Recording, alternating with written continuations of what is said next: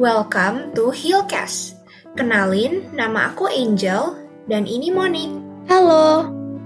Buat kamu yang lagi merasa lelah, stres, atau merasa sendiri, malam ini kita akan nemenin kamu istirahat, belajar, atau sebatas ngobrol-ngobrol aja sih. Because you matter. Hai semua, welcome back to Healcast. Setelah beberapa bulan dan gak tahu ya udah berapa lama, akhirnya Healcast kembali lagi nih. Tapi kalian bingung gak sih? Kayaknya ada sedikit suara yang berubah dan kayak kurang familiar. Gimana nih? Coba jawab. Halo teman-teman, dan hai juga Monique, partner moderator Hillcast aku. Nah, gimana nih Mon? Boleh tolong perkenalin diri aku ke teman-teman? Boleh banget dong. Nah, jadi Angel ini merupakan moderator Hillcast yang baru. Kalau misalnya kalian tadi udah sempet denger Angel bilang, jadi Angel dan aku yang bakalan temenin kamu selama episode Hillcast selanjutnya. Iya, bener banget Monik. Terima kasih ya. Salam kenal semuanya. Jadi, gimana nih Mon? Kita hari ini mau bahas apa ya? Nah, sesuai judul kalian udah bisa lihat ya. Judulnya kayak keren banget nih pakai bahasa Inggris. There's no need to be others. Tapi Aku tahu kalian pasti udah penasaran nih kita mau bahas apa dengan judul sekeren ini. Tapi sebelum itu aku pengen tanya dulu beberapa pertanyaan ke Angel dan sebenarnya gue juga sih kalau misalnya kalian pengen jawab. Yang bakal ngelit kita ke topik ini biar kayak lebih enak aja gitu ngobrolnya. Um, pertanyaannya sebenarnya dikit aja sih. Cuma kayak aku pengen tanya, kamu pernah gak sih Jo kayak ngerasa kalau teman-teman kamu tuh kayak jauh lebih baik daripada kamu. Jadi kayak kamu tuh inferior ke teman-teman kamu. Sebenarnya bukan cuma teman sih kayak bisa keluarga juga. Bahkan nih ya stranger yang kayak ada di sosial media gitu. Kayak kamu ngerasa kalau misalnya diri kamu sendiri tuh kayak belum cukup gitu. Kayak ada aja yang kurang kayak selalu pengen jadi seseorang yang sebenarnya bukan diri kamu juga. Wah, pertanyaannya Mon. Kalau aku pastinya pernah sih ngerasa seperti itu, ngerasa kayak aku lebih rendah daripada orang lain. Bahkan yang kata di kamu tanyain, kalau ke strangers aku tuh pernah misal aku ngeliat uh, sosial media gitu ya Instagram terus eh muncul tuh di timeline kayak ada selebgram yang cantik banget dan berprestasi gitu ya. Pasti aku bakal ngerasa insecure rendah diri anxious gitu-gitu deh. Nah, tapi sebenarnya dari dulu aku pengen banget untuk ngehilangin rasa-rasa itu.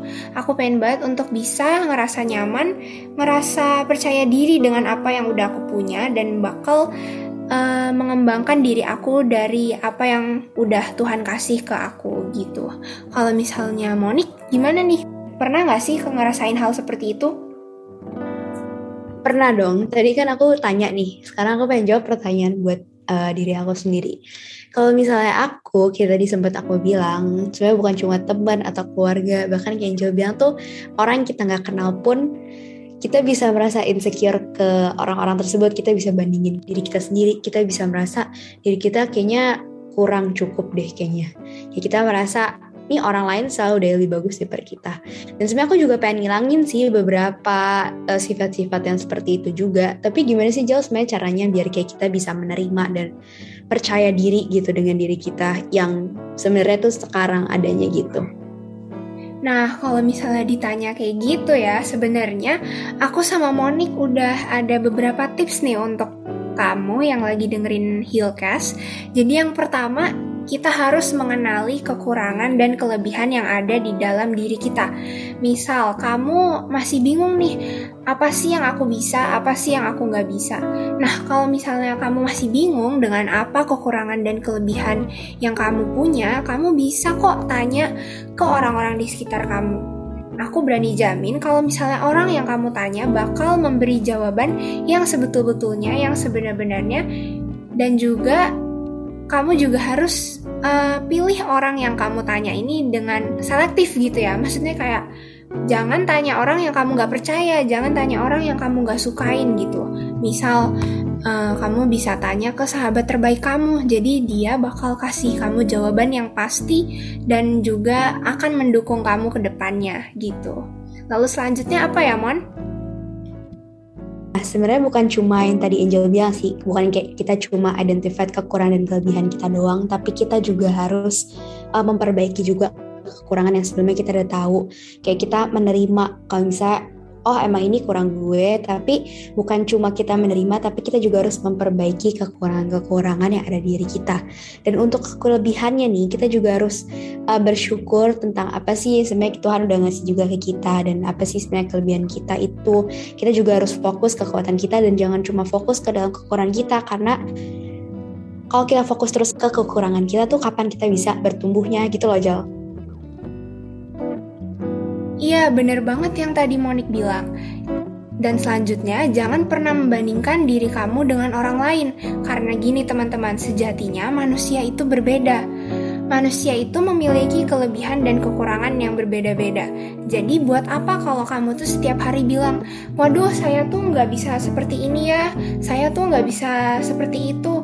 Nah kalau misalnya kita ketemu dengan orang baru yang beda lagi, dan kita terus-terusan membandingkan diri kita dengan orang-orang baru itu, nah teman-teman gak bakal ada habisnya kalau misalnya bandingnya-bandingin terus.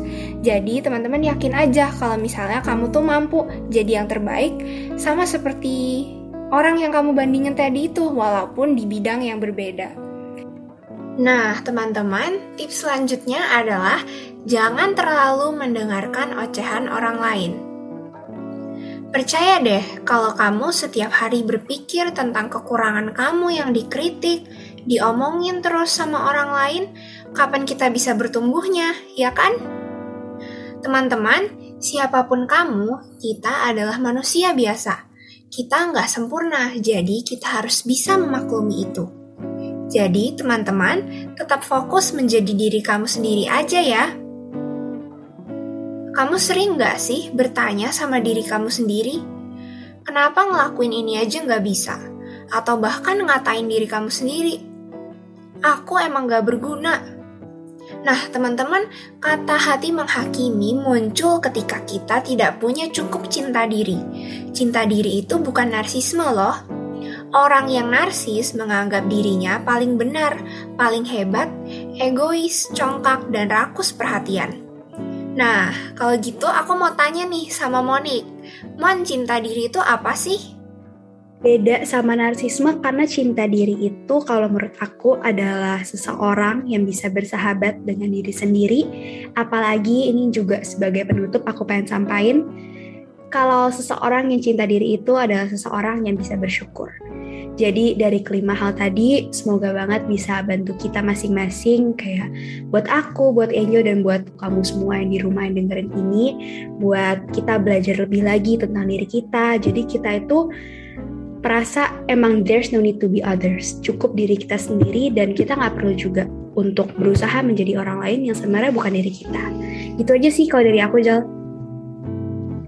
Oke, terima kasih ya Monik udah mengerangkum apa yang kita bicarain di podcast episode ke-10 ini. Dan teman-teman, kalau misalnya kamu punya cerita atau pengalaman-pengalaman menarik atau bahkan tema yang ingin kita bahas bareng-bareng, kamu bisa banget untuk isi form kita di gg.gg slash healcast. Jangan lupa juga untuk follow Spotify OneCast supaya kalian gak ketinggalan sama episode Healcast lainnya tiap hari Rabu minggu keempat. Karena kita bakal terus temenin kamu because you matter. Aku Monik. Dan aku Angel. Pamit, Pamit undur diri. diri.